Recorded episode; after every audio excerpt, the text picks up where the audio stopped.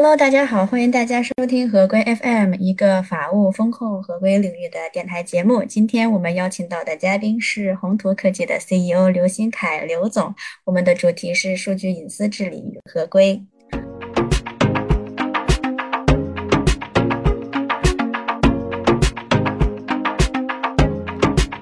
目前中国的数据安全市场规模有多大？它未来的一个预计增长空间是怎么样的？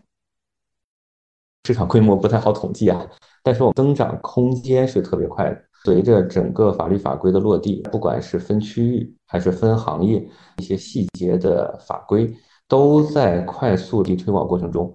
很多的企业以及相关的政府、国企、央企都在今年大了在数据安全治理、合规保护的投入。我能够看到的，可能今年的投入会超过百分之百，甚至会更高。我也相信，在未来的几年，在整个的数据隐私的管理，会是一个快速的增长的这样的一个赛道。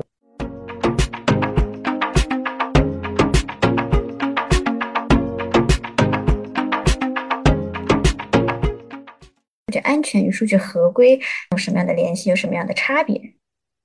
数据安全更多的是从数据泄露和保护的角度来看这件事情，如何发现暴露面。如何针对我的一些关键节点实行保护？当数据出现的一些风险，比如说被恶意攻击，那么如何进行及时的预警和防护？这个是我防护上面或者是安全保护上面去干的工作。但是合规不一样，我有哪些数据能够收集？如何写好我的声明？配置好我的用户偏好？尤其是我们现在还有很多企业是有跨境或者是全球的业务的，如何满足不同国家地区的法律法规的要求？是合规的角度更为重要的一些内容。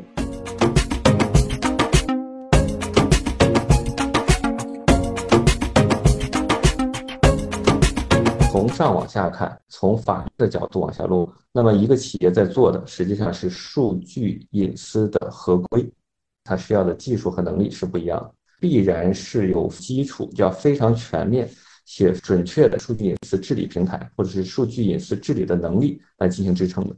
那么，数据隐私治理对于我们的数据的标签、分类分级，所有使用的人、设备、应用、存储，包括整个流转的过程，要有一个全面的梳理、全面性、实时性、数据流转过程的可跟踪、数据隐私治理平台的这样一个能力。那么再往下，是我们针对数据的全生命周期不同环节的一些安全保护技术能力的这样一个落地。会形成一个新的体系架构。从国外发展的这些年来看，我们刚才提到的数据隐私的合规和数据隐私的治理是数据隐私管理的范畴，这个叫做 DPM，比如说 OneTrust、Big ID、Secure AI 等赛道。国外的突破企业能不能对中国的企业有一定的借鉴参考意义呢？我相信肯定是有借鉴参考意义的，因为在法律法规的关注的一些核心内容上。是有相似点的，国外走过的一些路，包括产品的一些形态，会对国内推进的过程中有帮助。但是呢，里面也有不同的点，比如说像国外推进的时间会更早，在一八年左右就已经落地，并且大规模推广。国内会有技术底层的能力是要加强的。啊，第二呢，就是适用的范围也会有点不一样。比如国外更关注个人隐私，国内的数安法包括正在拟制过程中的有关于经营数据和国家重要数据的治理、合规保护，也会形成国内比较有特点的技术能力或者是产品的形态。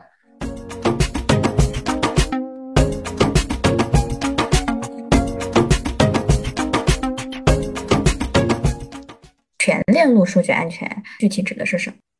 在数据实际使用的过程中，它会形成一个数据真正使用过程中的链路。比如说，我一个数据来自于 IoT 设备或者是某一个用户，经过不同的 API 服务应用到不同的数据库或者是大数据平台中，同时这些数据也会被其他的应用或者是其他的组织，甚至是跨不同城市以及国家区域再被调用，形成一个数据流转的链路。如何能够自动的绘制出数据流转的前链路，使整个数据所治理核心点前链路自动化的掌握数据所面临的风险、合规保护的措施，才能够形成我们真正的一种价值和能力，知己知彼，百战不殆。那么，只有在数据全链路的过程中，对整个治理的情况有了一个全面的掌握，才能对我们刚才提到的诸多方面做到心中有数。这也是我们提出全链路数据安全很重要的一个点。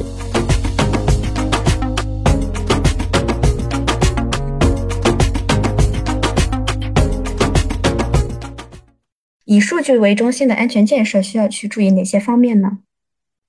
数据隐私的治理。是以数据为中心的安全建设最重要的一点。以前我们更多的是以攻击面或者是我们的漏洞风险为中心去进行安全建设。为什么会有这样的变化？因为数据不同于网络攻击，网络攻击永远是处于一个相对比较被动的这样一个状态。但是数据这件事情是有机会真正的通过治理把它梳理清楚的。有什么样的数据？数据都在哪里存储？被哪些应用系统在做调用？都如何流转和分布？根据我们的业务和系统，然后进行治理和梳理清楚的。一旦清楚了之后，很多的保护合规风险就能够做好。这是思路和方向上的一个变化，而这部分也成了整个在安全建设或者是合规领域核心关键节点。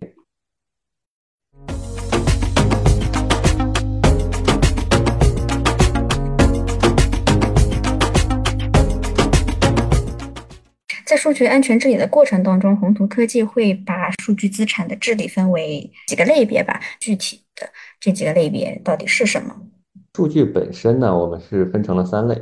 第一个呢是个人隐私数据，第二个是企业的经营数据，第三个是涉及到国家的一些重要数据。数据整个流转全链路过程中，会有几类不同其他的资产，比如说相关的用户的信息，我应用。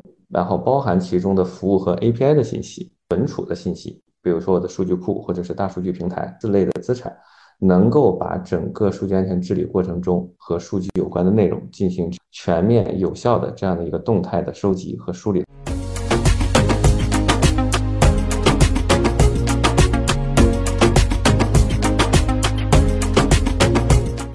从对静态的数据资产做治理，到对链路动态的过程去做呃治理，从静态到动态意义是多大的？举几个实际的情况，比如说我们做静态的治理过程，可能会是项目型的，一年我们会做一次。在这一年的过程中，实际上我们一直拿着一年前的那一张静态梳理的治理表来看整个公司的状态。那么随着业务的变化，是不是有新的风险出现？操作过程是否合规？保护的力度，保护的结果是什么样？它没有动态的梳理或者是数据更新的能力，是无法回答我现在是否合规，是否有风险，保护的怎么样？从定期性的这样的静态的报表变成动态的、实时的，针对企业全量数据、全环境、全域的管理能力，产生了非常大的质的飞跃的。数据的分类保护，它最难的地方是在哪里呢？数据的标签分类分级，可能这二十年自打有安全开始，数据的分类分级和标签就是大家一直在谈的。最难的点是什么？以前我们在做标签的时候，可能是通过数据库或者是数据库的一些字段的分析，把一些隐私数据快速的发现。经营数据、国家的重要数据，按照我们的定义叫做无特征，就是它无法通过数据本身发现它的标签或者是分类分级。这一类数据如何进行分类分级？如何快速有效的打标签？就是我们在做数据分类保护的第一个难点。宏图在做数据分类保护的时候，第一件事情就是要解决类似于经营数据、重要数据这类无特征数据打标签的难题。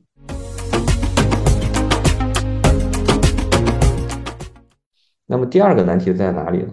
传统做静态的这样的数据分类保护的时候。我会知道我有多少数据库表，多少字段，针对隐私数据，甚至是我特别努力把一部分经营数据通过手工的方式打上标签了。我知道某一个字段是什么，然后做合规风险保护审计的时候，已经无法把这张标签用起来。数据分类分级的标签或者是这种表格是无法应用到我们后续的动作中去的。是解决的点就在这里。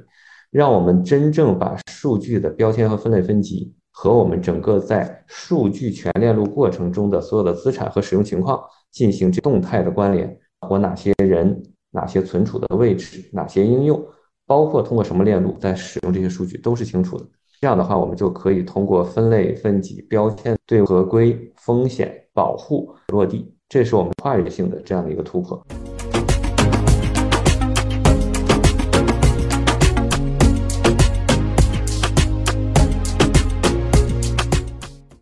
目前宏图科技主要的客户是来自于哪些行业呢？呃，客户会有几个大的特点。说完这些特点，我们再来看不同行业。首先，要是它的整个经营活动中是有客户的，甚至是自己员工的个人隐私数据。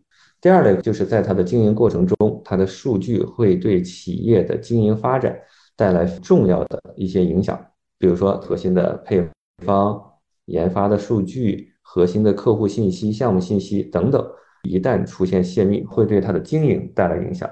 第三类呢，企业在经营过程中会有很多国家的重要数据，据一旦出现泄露或者是一些风险，会对整个国家的一些安全会产生影响。这三类是都会有我们谈到的数据隐私的治理、合规和安全保护的需求。